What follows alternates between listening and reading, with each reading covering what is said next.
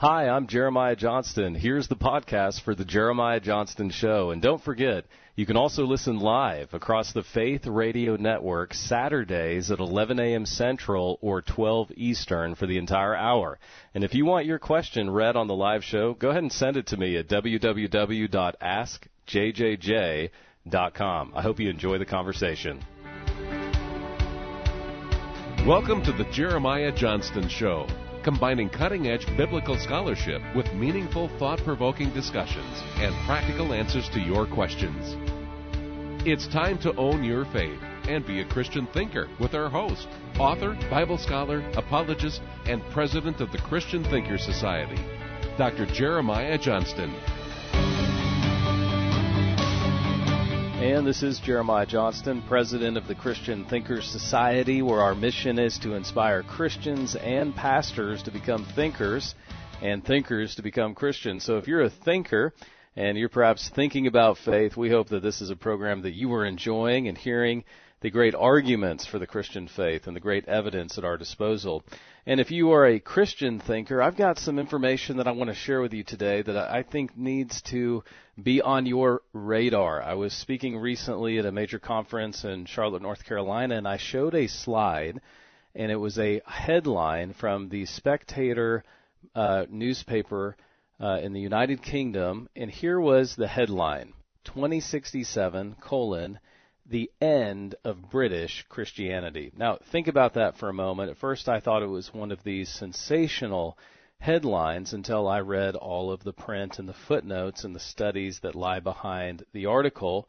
Every 10 years, there is a census in the United Kingdom, and the most recent census detailed that between 2001 and 2011, the number of Christians born in Britain, are you ready for this? fell by 5.3 million. Friends, that is an attrition rate of the Christian faith in the United Kingdom of 10,000 per week. And so the author is trying to be a little cute here, but uh, he's taking the projections to their fullest extent, and he's saying that if that slide continues, this slide, and hear me right now if you're a Christian thinker, if the church in the United Kingdom continues to descend by 10,000 a week, that they are losing 10,000 a week, 5.3 million over 10 years, there will be no Christians left by 2067. Do you know what my response is to this article?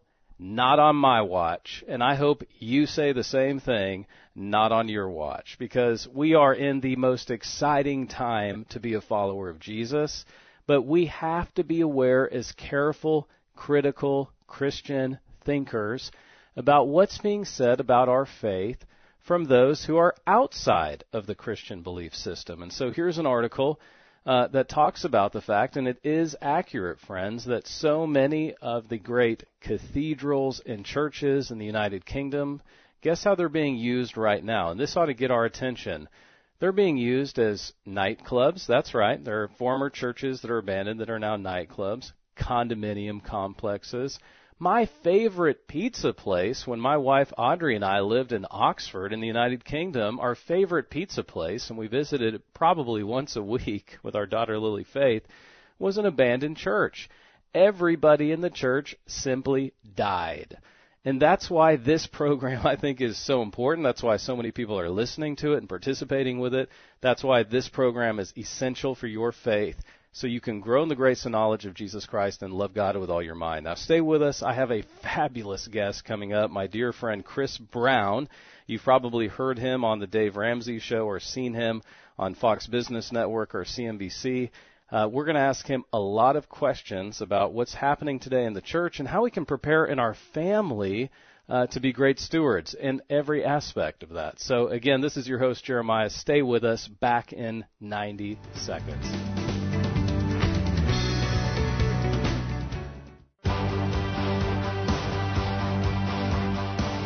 And welcome back to the Jeremiah Johnston Show, friends. As I said at the intro, I have been so excited, indeed, have been counting down the days uh, to have this discussion, and I'm so glad you're going to be joining us as I talk with Chris Brown, truly a financial guru for the kingdom of God. Uh, but what I love about you, Chris, what I love about the way in which you explain stewardship is you do it in such an approachable, accessible, applicable manner. Uh, Chris, it's so great to have you with us on the Jeremiah Johnston Show today. Yeah, I'm honored to be on. Thanks for the invite. Well, Chris, on this program, we don't just teach people what to think, we actually teach people how to think, how to engage, how to think critically through the issues. And I've received thousands of text message questions, uh, really not just here in the United States, but across the Canadian provinces, across the United Kingdom at our live Christian Thinkers Society events. And it never ceases to amaze me the amount of conflict that arises around money within relationships especially in a faith context. And you'd think that we would have the corner on this. I mean, that we would truly understand it uh, because it's mentioned quite a bit in the Bible, but there's so many divergent opinions about money. What is a biblical uh, what is a great biblical view of money? Can you just educate us for a few moments on this? Because I think so. I can distill so many of the questions that I receive, and, and what does the Bible actually say? What should our attitude about it be? Well, I love that you're asking the question because uh, you know we've got all these voices in our head, all these uh, media messages that are coming at us, either in you know you know verbally or we actually see them going down the road, or maybe it's on TV or or uh, you know, secular radio stations. But all of them have this central message, and the central message is buy this, do this, go here, and then you'll be happy. Uh, it's it really fosters. There's not really anything wrong with one of them by themselves, but when you accumulate all of them together, it, it really screams entitlement that we deserve, that we work so hard for our money. And when you look at the biblical the biblical way of looking at finances, it's completely opposite. It is a heart of gratitude. So if I were to sum up the two different viewpoints, there's the world's way of looking at money and handling money, and that is through entitlement that I deserve. And then God's way of handling money is wrapped up in gratitude. And, and somebody may hear that and say, gratitude about what? Well, great question. Uh, the gratitude is uh, a call comes from the fact that God trusts us enough with His stuff. You think all the way back to the early Old Testament, He said, "Give you, I will give you dominion over these things." He trusts us enough with His things um, to be managers. Um, and then you got to go all the way back in our faith system to say, you know what? Psalm 24:1 says, "The earth is the Lord's and the fullness thereof." So if He's the owner, that means that we're not. Uh, so what are we? We are the managers. Uh, we manage all these things for God, and the Bible says in 1 Corinthians 4:2, those who have been entrusted to be managers must prove faithful. So even as I say that right now, somebody may be listening in going, "I already knew that," and I would just challenge all of our listeners and challenge you and challenge myself how much of us knowing that is just cerebral? How much of that is only in our head, and how much that's actually penetrated our heart, where we are so filled with gratitude that everything that we own, our those of us that have children, those of us that are married, our spouse, everything that touches our hands, everything that we're engaged in is all God's, and He He trusts us enough to manage His stuff. The Lord of Lords, the King of Kings. And if that really penetrates our heart at a deep level, it'll change the way we handle every single transaction. And we'll find ourselves handling money God's way and not the world's money. We will avoid debt and we will save and we will invest and we will budget and we'll do things because we know that we're managing for the Creator. My guest today on the Jeremiah Johnston Show is Chris Brown. You've probably heard him on different national radio programs. You've probably seen him on Fox Business or CNBC. He he is a great ambassador of the kingdom, and he not, does so not just in the Christian world but also in the secular world. Chris, thank you so much for commenting on this subject of gratitude. And friends, I would just remind you, I talk often about the intersection of faith and mental wellness. There are quite a few studies coming out and I've just been educated by, by looking at these in depth, is that our ability to experience gratitude is the single most important barometer of our mental health. Our ability to experience gratitude. And so, Chris, when you reflect on the fact that this attitude of gratitude is essential to have a right stewardship motif, to have a right biblical worldview about stewardship, it really does flow from a heart of gratitude. Can you talk for a moment about just the place of salvation importance? Some of us we're not that grateful, perhaps because we've lost our first love. What, what would you say to that? Yeah, so some of us may be hearing that and say, you know what, that might be easy for you to say, but for me, I'm in a season where I'm on the poverty scale, or I have lost my job. I think if we all go back to where our faith originated, uh, and the fact what we really deserve is uh, eternal damnation uh, because of our sin. I hate to be so heavy, but uh, biblically that is true. That because of Jesus, we actually can hear this broadcast and we actually can bring this broadcast. And so when you go back that far and you think about what we really deserve and what we have, you are filled with gratitude. And um, I think it's one of those things where you've got to surround yourself around the right people that foster this inside of you. If you listen to, and I hate to pick on the news, but if you're listening to uh, most media outlets, I won't say all, but most media outlets that are very, very negative and about everything that's wrong in the world, and you surround yourself around people who are always pointing to everything that's wrong in the world, well, you hang around with trash, you're going to be going to smell like it. Mm. So you got to make sure you're hanging around with the right voices that are speaking gratitude, that are always remembering all these blessings that we've had.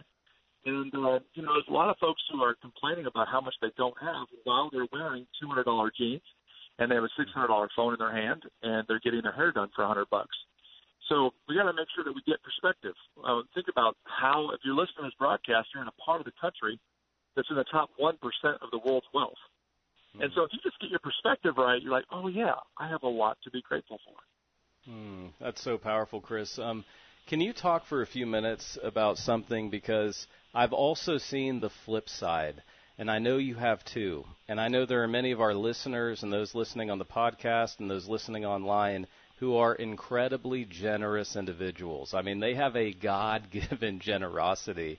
The scriptures talk about spiritual gifts, and I love discussing this because one of the spiritual gifts is the gift of giving. Can you discuss this for a few moments with us? Yeah, I think whether somebody has the gift of giving or not, I, I, would encourage everyone listening in that to make sure that you find something to give. And it doesn't have to be just monetary, but your time, your energy, a high five, uh, um, an appropriate hug at work and make sure it's an appropriate hug. Uh, I don't care what it is. Uh, whatever it is, just give. I don't know if it's a a, a little bit of uh, some cookies with a neighbor. I don't know, but the Bible says in Proverbs eleven twenty five, the generous will prosper. And of course, that doesn't just mean with money. That means a lot of different ways that you can prosper. The tail end of that verse says this. I don't know if anyone here listening in today wants to be refreshed wants to be refreshed, but check out this verse. It says those, or it says um, those who refresh others themselves will be refreshed. And we get to give. It is the time of your life where you'll be the most like Jesus than any other time. It is the mm. most fun that you'll ever have with money. And if you think about all the different things you've done with money in your lifetime, and then you think of those times where you went out of your way out of your comfort zone and you were you were generous with attention, with time. One of the things you could be generous with is just attention.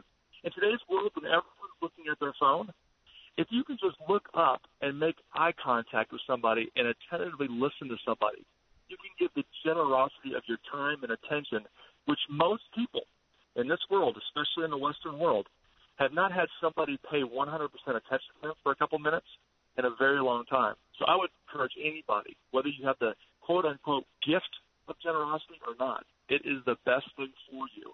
God wants you. To, I mean, God doesn't need your money. If He wanted your money, He could beat you up and take it.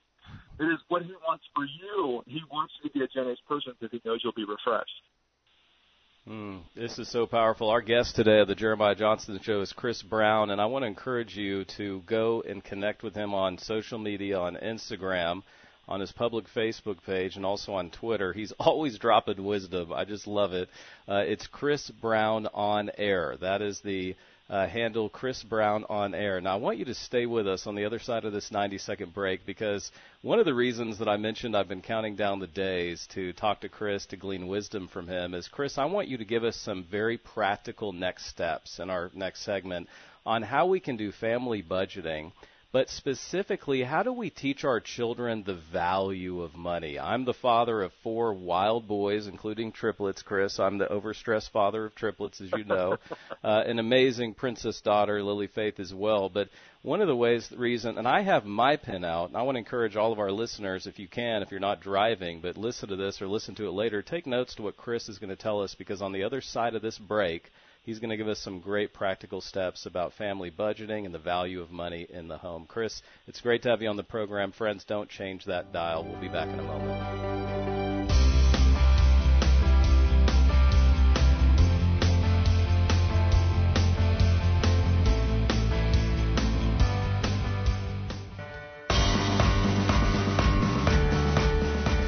Welcome back to the show. I'm your host, Jeremiah. Chris, I had a very unique experience the other day. Um, we have artificial intelligence in our home now. in the view, Alexa has joined our family. And I arrived home the other day from a trip, and I got home, and there was a box on the front door. I opened it up, and it was a Transformers figure. And I asked Audrey, I said, because we really budget carefully. I said, did, you know, it's Justin's birthday is not for several months. You know, how did we get this? Well, finally, uh, we determined that Justin had asked Alexa to send him a Transformers toy. okay, so it was one of those unforgettable moments as a parent. Uh, but I really noticed that in talking to my amazing six-year-old son uh, I need more information on how we teach our kids the value of money and earning. Obviously, they see their parents working extremely hard, great work ethics, but how, what are some practical ways that we can teach biblical stewardship principles to our children to where they really understand the value of money? Yeah, so you know, it, uh, that's just a hilarious story. But uh, no matter how old your kids are at home, those of you that have kids, um, we could be doing this. We could be teaching little, little tiny uh, lessons on money. Uh, if they're, you know, let's say younger than six years old, it might just be something as simple as a clear penny bank, and uh, and that's why I'm saying clear is because you want them to see progress, and mm. whenever they go to spend, you want them to see that go down.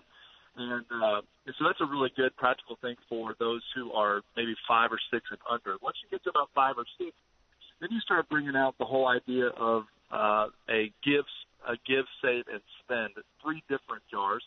And mm. then anytime they're given money, uh, working around the house, appro- age appropriate chores like emptying the dishwasher or doing the laundry or cleaning out the gutters, uh, you name it, anything like that. Then you pay them, let's say ten dollars, and you say, okay, well here's one dollar is going to be for giving, and we're going to give first. You're going to save second, and for you, it's up to you guys and what you decide. But maybe 20% on saving, and then they get to keep 70%. And then um, you just keep watching those, and then of course you watch them at church. You're gonna help them uh, give in the plate and experience that. But those are some really good things for them mm. to do. And then if they get to I don't know 14, 15 years old, you start bringing them in into your budgeting discussions. Uh, here's some of the decisions we're making as a family. Uh, we want to go to Disney next summer, so because we want to do that, we got to start saving now. And to do that, we're going to cut down the cable. Uh, we're going to cut a little bit of this data plan on our phone. Uh, we're going to do a little bit of extra work over here. And uh, we need $2,000 for this trip. So, of the next 10 months, we need to save $200. And you just kind of teach them those kind of, mm-hmm. uh, you're going through those wrestles as a family. Oh, shoot, we have these medical bills pop up. And so we have this now $13,000 medical bills. Here's the adjustments we're going to make as a family to make sure that we can pay those things and um, you just walk them through those kind of decisions. And so what you're doing is you're providing a fail-safe environment for them with a, just a net underneath them so they can make these little tiny mistakes. Let them make the mistakes um, and uh, just walk them through it. But uh, yes, you definitely can't teach yourself, uh, teach your kids enough about finances because this is the number one cause of divorce in America is money fights and money problems. Uh, the average kid has graduated from college with thirty-seven thousand dollars in student loans average American spending a dollar twenty-six for every one dollar that they earn, and eighty-eight percent of America is living paycheck to paycheck or worse. So, you know, uh, going back to college, I am convinced that there's not a um, student loan crisis in America. There's a parenting crisis crisis in America, mm. and uh, we've got to teach our kids about finances. Mm, this is so good, dropping this wisdom on our program. You've heard him on television, uh, radio, and television. Of course, I'm talking with Chris Brown. Please follow him on social media at Chris Brown on Air. Uh, again, Chris, we thank you for this. Wow, spending a dollar twenty-six for every dollar you earn, the average American. Um, you mentioned something a moment ago, and I want to drill down further because, again, this answers so many questions that uh, come up in conversation at Christian Thinker Society. It's the number one cause for conflict and even divorce in the home. Can you expound a little bit more? And then for the couple that's listening, and, and what couple hasn't, Chris, had a disagreement over finances? I mean, I, I think it's important we also extend grace, but how do we have disagreements uh, and then come to agreements about finances? How do we do it? How do we communicate? I mean, what are some of the power tips you can give us uh, for the next few minutes about ceasing the conflict or at least the drama as it relates to talking about money in our homes? And one thing we need to understand is that money was designed to build our marriage, not bust our marriage. It mm. was designed to be a tool and not a weapon. And so when you think about money, I know for many of us, we think of it as frustrating, but it really can be fun, and it really goes back to the budget. And I know everyone thinks the budget's like the dreaded B word. You think about the last time that you ever did a budget, you're like, oh my goodness, I can remember her throwing a frying pan at me. But you don't have to call it a budget. Uh, you can call it a, a, a cash flow plan, if you will, or a spending plan. It's so liberating. Uh, it after your favorite Disney character if you want to, but yep. the bottom line is, is we can have proactive conversations about money or we can have reactive conversations about money. And um, we choose. And those who've been married for a while, you know this, that you're going to talk about those things regardless. So you make a choice. Are we going to do it on the front end or are we going to do it on the back end? And I'm telling you, proactive conversations are way better than reactive. So think about what the, what's coming up in the month. If you're deciding on making a big purchase, say, I really want to purchase this, have that conversation up front will make everything better. But it all goes down to that meeting about what will the next month looks like look like. We know Proverbs 20:18. Anyone who has been a believer for any any time knows about Proverbs 20:18. Where there is no vision, the people perish. Another version says it casts off restraint, and that's the way many of us are living our month. We're casting off restraint, and uh, we're getting to the 25th of the month, and then we're going, oh shoot. So then what do you do? Well, swipe, swipe, swipe, swipe, and next thing you know, you're in trouble around Christmas time, the February you hates the December you, and uh, it happens all the time. And then there comes the fight. So the best way to avoid the fights is to have the conversation on the front end. And I would just tell people, listen, have a romantic financial date night. I love and this. I know it sounds hilarious. it sounds hilarious. It's like there's no way that could be fun. But when you proactive on the front side, you, you attach it to vision. It's not no longer about money. It's about vision. It's about this is what we want to do as a couple. This is what we want our, our, our retirement to look like. This is what the vacations we want to go on. That's all fun. Okay. Now, how do we get there? And then you kind of agree together on how to get there. And then it's all based around vision. Not about dollars and cents. And now it's more proactive than reactive. Mm, this is so good. We're listening to Chris Brown, and I've been taking notes because romantic financial date night. I'm never going to get that, Chris. Uh, I think I've been doing it. I just didn't know what the title was. Uh, but I can attest to this, friends. I can attest. I'm someone that you know, my ministry was not given to me. I didn't inherit it. My wife and I started it literally on a diaper box 10 years ago in Oxford, England. We had the vision for Christian Thinker Society. But you know, that vision didn't write itself, Chris. I love it that you've quoted us the wonderful proverb, where there is no vision, the people perish. And um, I want to, on the other side of the break, Chris, I want you to speak specifically to some leadership principles. We have so many pastors, hundreds who listen to this program. We have other individuals who are Christian business leaders as well who have considerable influence in their companies.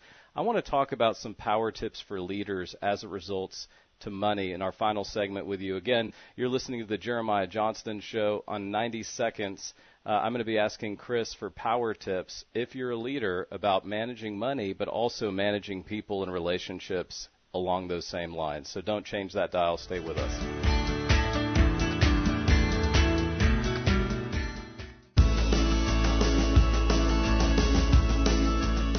Welcome back to the Jeremiah Johnston Show. I'm your host, Jeremiah, and I'm speaking to Chris Brown, who is a financial guru. He's managed multi million dollar budgets for mega churches, and he has spoken to the heart of many men and women across the country through uh, what he's done on media.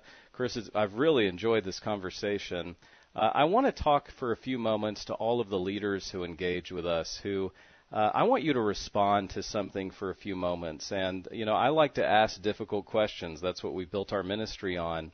Um, what is your theological perspective about leaders? And I'm talking specifically about ministry leaders talking about money because uh, certainly in our generation, I think that there are some voices that believe you should just never mention money. I mean, t- will you please educate our audience about how important it is we do discuss these things, but what are the power tips involved? Well, I think it's an absolute tragedy that the church in America would not speak to money. That the, the folks that are outside the church, they need help in all the pain points in their life. And right now, the way it is, is that uh, somebody who's far from God can look to the church for guidance when it comes to parenting, when it comes to marriage, when it comes to career, when it comes to friendships. Why in the world would we not be the authority that there is for money as well when we are on we're based on the rock of the Bible. Um, you know, the Bible has got 2,350 verses in it that have to do with money, wealth, and possessions, which is more than any verses about heaven or hell combined. And if you look at the parables, Jesus actually spoke more about money than he did love. Um, so obviously, he knew, uh, God knew that we were going to have trouble with money. And if the church doesn't talk about it, I think it's an absolute tragedy. And I think a lot of times it's not talked about just because there's tension with it. Uh, it's, it's just real. It's just there's tension. And here's another reason why, and I'm not picking on my ministry friends, but it is a reality. A lot of times it's hard to talk about a subject that you're not managing well. Mm. And it just really is. But if they were to bring it up and just say, I'm learning with you and lead through vulnerability and say, I haven't gotten everything right, it would be powerful. I wish that there was more teaching in America uh, that had vulnerability tied to it. You know what? I'm not getting this right either. I'm not perfect, but man, let's go down this road together. Let's look what biblical finances need to look like, and let's make those adjustments in our lives, me included. Those are really powerful times in the, time, in the life of a church. I agree with you, Chris. I've said before, and it's not original to me, but vulnerability is the new superpower, I think, in doing ministry today being vulnerable to investigate things together, learning how to think critically together and investigate these issues. Uh, Chris, how can you? What are some steps that you would encourage to the pastors who are listening for how to specifically get over? Because again, they don't teach this. This is where I think you are so effective, Chris. They don't have these classes at any seminary that I'm aware of, and I've taught at many seminaries, both as lecturers and guest lecturers. that we have pastors who don't know how to read financials. There, then we pick board members who don't know how to read financials, and budget meetings go into free fall. I mean, what are ways, besides listening to everything you say, um, how can our pastors get over their fears of talking about money? Because I want to say something, and again, I don't know if I got this from Maxwell, maybe I got it from you, Chris, but I quote it all the time. I've never met a tither who gets upset at a sermon on tithing or stewardship. You know what I'm saying? I mean, how how do we how do we get pastors over the hump to where they can? I'll never forget this, and let me just add this parenthetical note. When I was pastoring, a woman came up to me and said she had felt robbed by the she used that term robbed by her previous pastor who for 12 years had never spoken about money she just had never heard the biblical principles about stewardship. So can you give some encouragement to pastors right now? Where do they begin? What are the steps? Yeah the first step and this will this will uh, challenge everybody listening in but this i've actually seen this happen and it was very powerful. In a church that i uh, attended, and I also was an executive pastor at uh, years ago. Um, one weekend came out, and he sat on the edge of the stage. This is about a 1,400 seat auditorium, and there's about a thousand people in the auditorium, and uh, high production. Um, and he just sat on the end of the stage and kind of just had a conversation. He said, "Hey, y'all, I need to apologize multi-site, looking into the camera. I want to, I want, I just, I need to apologize as your shepherd, as your pastor, all locations. I need to apologize about something. Of course, you can hear a pin drop, lots mm. of tension in the room. But got everyone's attention, but just swallowed his pride and said, you know what? The more I read the scriptures, the more I get involved, you know, get closer to God and get more with God. I have literally used your same word, robbed you of some of the biggest blessings in your life and that's in the area of generosity. That's in the area of, of stewarding God's finances. I have been so scared to bring up this subject with you because of those who have taken advantage of this in the in the in the church world, which is really only about ten percent. But it gets a lot of media coverage, so everyone freaks out. But because of a couple personalities that are out there that have abused these teachings, I've stayed away from them, and I literally have robbed you of some of the biggest blessings in your life because everyone needs to understand that within stewardship, stewardship is not only a responsibility. Remember, I told you earlier about um, 1 Corinthians 4 2, those who have entrusted to be managers must be faithful. But it's also a privilege. We get to manage for the King of Kings and Lord of Lords. But these people did not ever know that. I never taught them. That's what he was saying. And number three is there are rewards. There just is. There's rewards to managing for the Creator well. There are eternal rewards, there are internal rewards, and there are also external rewards. There is. There's you literally you're not going to get a Mercedes tomorrow, but God wants to bless those who are faithful. But He blesses us three different ways: eternally with crowns in heaven, internally with joy and peace and comfort, and also externally. I know for me personally, I have been blessed monetarily and with things and with vacations and lots of because I know that I'm faithful and I'm generous. Mm. I don't know that for everybody, but it is true, and it's not a prosperity thing. It's a sowing and reaping thing. If you want corn, plant corn.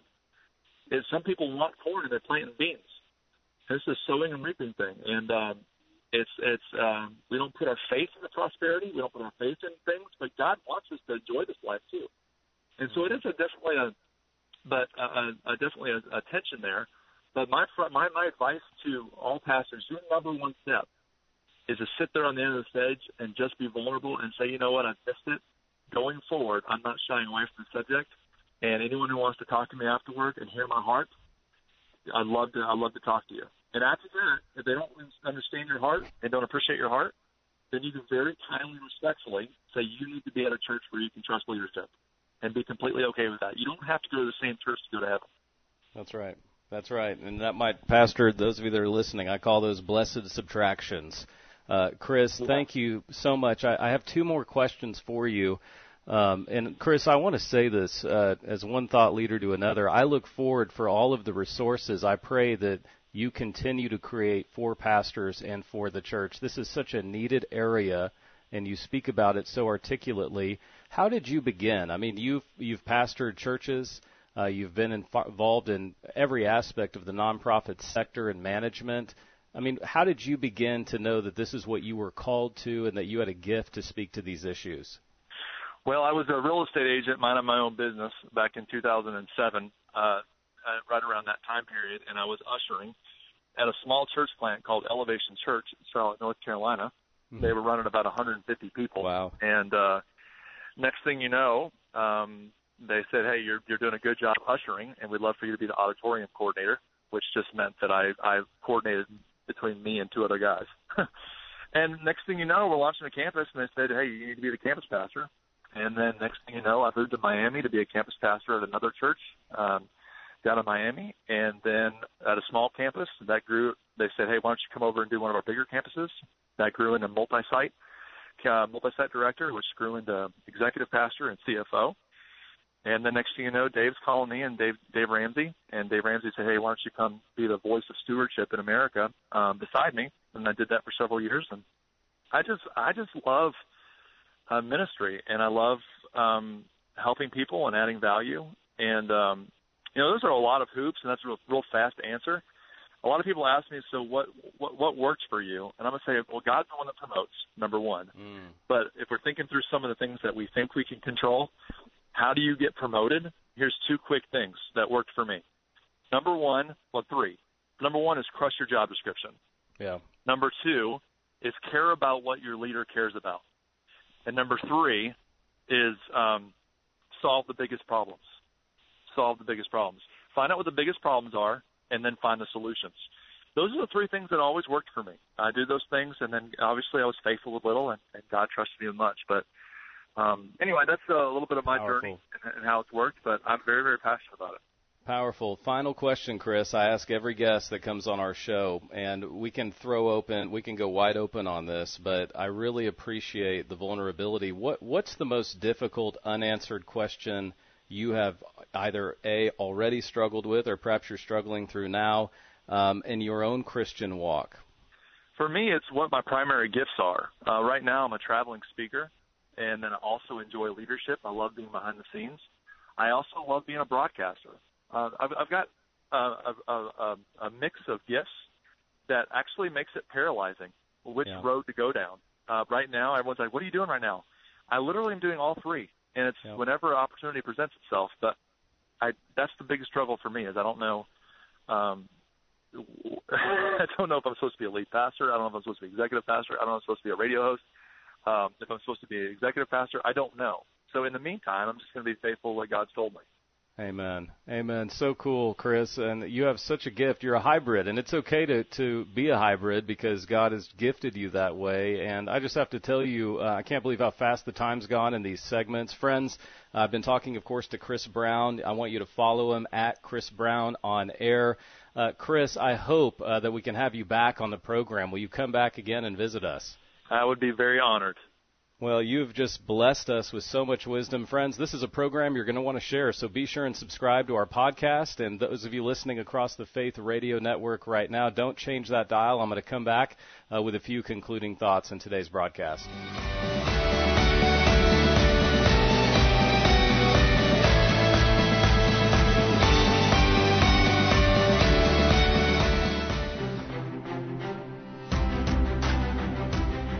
Welcome back to the program, and I'm going now to a question that was submitted to me. This is Jeremiah, your host, by the way, submitted to me on AskJJJ.com. This is coming from Alex G. Alex G writes, Dr. Johnston, okay, so I'm 14 years old and I have a lot of anxiety, and sometimes do not know how to manage it. I have found this app on the App Store called Headspace. You can check it out, and if it has been and it's been very helpful in calming me down. It has absolutely nothing to do with Buddhism, Hinduism, or being one, and I picked it for that exact reason. It says things like imagine the body is rising and softening with each breath, and close your eyes and feel your body relaxing. I haven't told my mom about it because she tends to overreact and say things that are instantly evil if they contain meditation. I quite like this app and I use it every once in a while. My question is, is this app ungodly or satanic? I really don't think so. I asked around on a forum and a few people freaked out and said it was bad news, but their explanations made them seem a little bit dotty. Nevertheless, I am a bit nervous and I've stopped using it since. Is this app okay? Signed Alex. Well, Alex, thanks so much for submitting this question on Ask JJJ. First off, uh, you're not alone. I'm I'm sorry that you're experiencing anxiety, even as a 14-year-old, but you are not alone. So many out there struggle with this who are your age. Um, the first thing I want to say is I know it's tough, but please don't keep things from your mom. Don't keep things from your parents. Um, but I'm also glad that you find this show as an outlet where you can actually check these things out. I don't have a problem with the app per se. However, anytime we bring up meditation, I mean, I'm a parent of five, Alex. I'm going to immediately check this out because there's things like transcendental meditation. And anytime you bring up med- meditation, it can so often be hijacked by the Eastern religions and become something that uh, is is much more than you're looking for. Have you considered silence and spiritual solitude? Um, this is biblical. When we just simply are silent and we listen to what God says to us through His Word. Have you? I do this often in my own spiritual journey, Alex, where I pick out a Bible verse and I just simply meditate on that verse all day long. And I schedule out times where I am silent and quiet before the Lord. I think so often we rush into prayer, Alex, and it's like, Dear God, dear Jesus, I just need to come to you right now, and I need to ask this, and I need this, and I need that. And we just unload, and that's what we think prayer is. But guess what, Alex? You can go to a quiet place in your home or wherever you live, or you can go to a park, and you can even do this with your headphones on if you're on a bus. And you can have your Bible on your lap, and you can read this a scripture, and you can just start thinking about it and meditating on this. I mean, Think about Philippians chapter 4. Be anxious for nothing, Alex, but in everything by prayer and petition with thanksgiving, make your requests known to God, and He will give you the peace that passes all understanding. He will guard your hearts and your minds through Christ Jesus. If you say that verse a hundred times and meditate on it, you watch that the, uh, the scripture promises the peace of God will garrison and protect your heart. Now, back to your question, I mean, this app I don't have a problem with per se. Now, I don't have time, Alex, to go check it out. I mean, there could be a whole Hinduistic thing behind it. Uh, but I'm certainly I'm not opposed to it. I mean, people do things to relax. People listen to classical mu- music. Some people listen to country music. Some people uh, play instruments. They have hobbies. They do things to relax. And I do think it's so important that we find those things in our life that help us settle down, calm down. But here's my charge to you, Alex. Make it Bible centric. Make it scripture centric when you start to really meditate or think about things, make sure it's things that honor Jesus Christ directly. Um, not things that come into perhaps competition with your love for Jesus Christ, or things that can be confused. Because the cults and the made, America, made in America religions, and even the Far Eastern religions, they love to confuse us with terminology that sounds so spiritual, it sounds so biblical, but it's not. And so, again, my answer to you is talk to your mom about it check it out with your parents. You're under your parents' roof. But definitely, thank you for submitting your question to me. Um, but try biblical solitude. Just try getting alone with the Lord and just meditating on a promise of Scripture. And I've said this before on this program. There are 7,487 promises in God's Word, Alex. So you're not going to run out of promises to meditate on. Uh, and let me encourage you with this, too. Um, I hope that you're in a great church that has a great youth ministry where you can believe with, you can struggle with, you can worship with, you can talk to a youth pastor with. So important right now. I mean, at the age of 14, get this, Alex, when I was 14 years of age, I already knew that God had called me to ministry. Didn't mean I was perfect, didn't mean I didn't have challenges or even anxieties like you. I certainly did.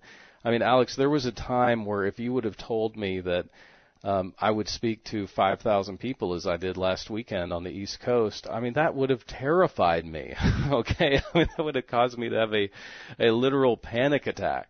And yet, the Holy Spirit at that point in my life was just saying, Jeremiah, are you willing to be called? Are you willing to live to a higher standard, as James 3 says, in view of the call of God on your life? And so, um, gosh, walk towards Christ meditate on the promises, meditate on the scriptures. Um, this brings up something interesting too that I want to share with all of our listeners on the Jeremiah Johnston Show. I was speaking last weekend, and I love to do this. Um, I say this so often. My ministry does not stop when I get done with my message and I walk off the platform. In fact, in, very seriously, my ministry just begins.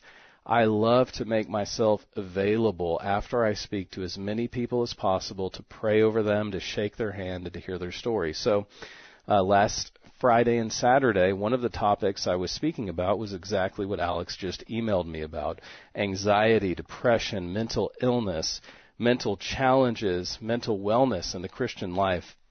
A mom comes up to me and she is very emotional, very kind, but extremely emotional. And she says, Dr. Johnston, thank you, thank you, thank you.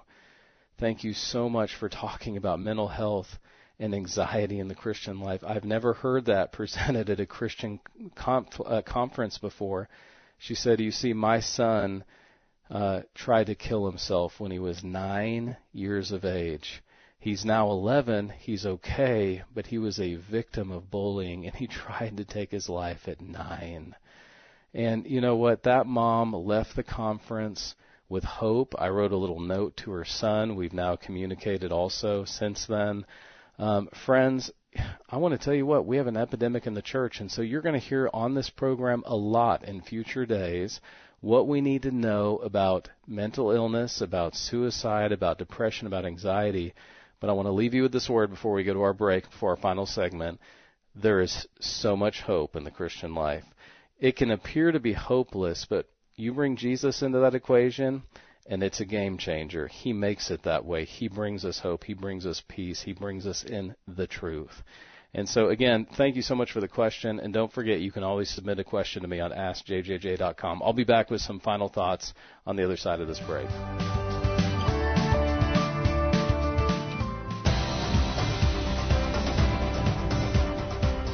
Back to our final segment. This is your host, Jeremiah. We have had a dynamic show today again. So much gratitude for Chris Brown joining us for those segments and dropping so much wisdom on us. Thanks so much for all the questions that have been submitted to us.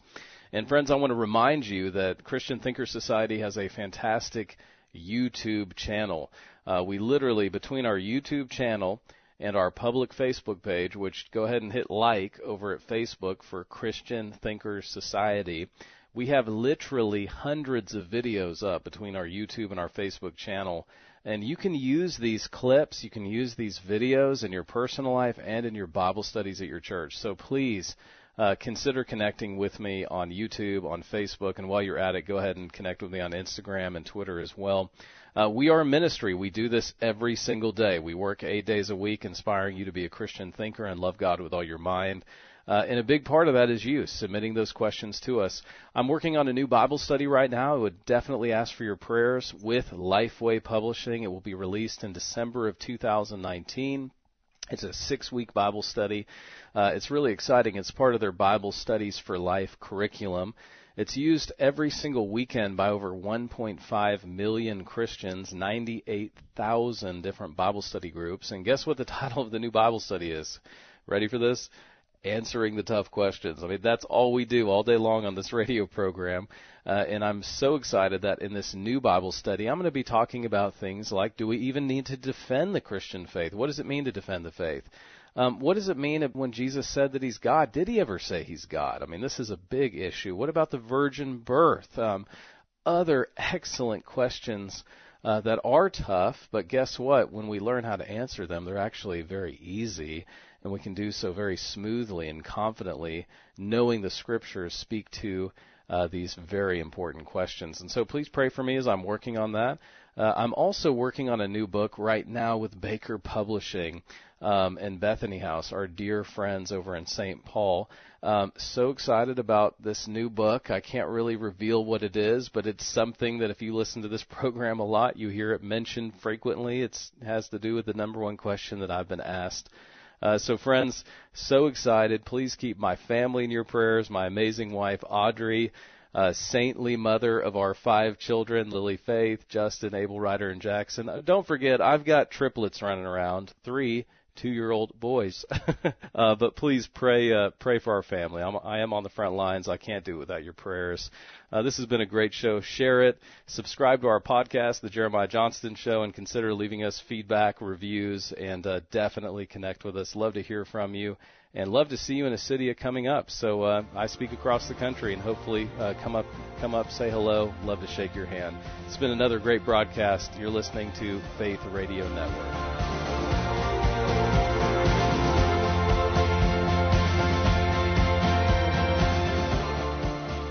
Hi, I'm Jeremiah Johnston. Thanks for listening to the podcast from the Jeremiah Johnston Show. I definitely want to hear from you, so if you have a follow up question from today's program, you can submit it to me at www.askjjj.com. You'll also see how you can connect with us from there across social media. And don't forget, these conversations are available because of listener support, and you can make a gift right now to the Faith Radio Network at www.myfaithradio.com. And to avoid missing future editions of the Jeremiah Johnston Show, please subscribe to the podcast at iTunes. You can do a Google Play RSS feed. And thanks for sharing this audio link with a friend and growing the impact of the program.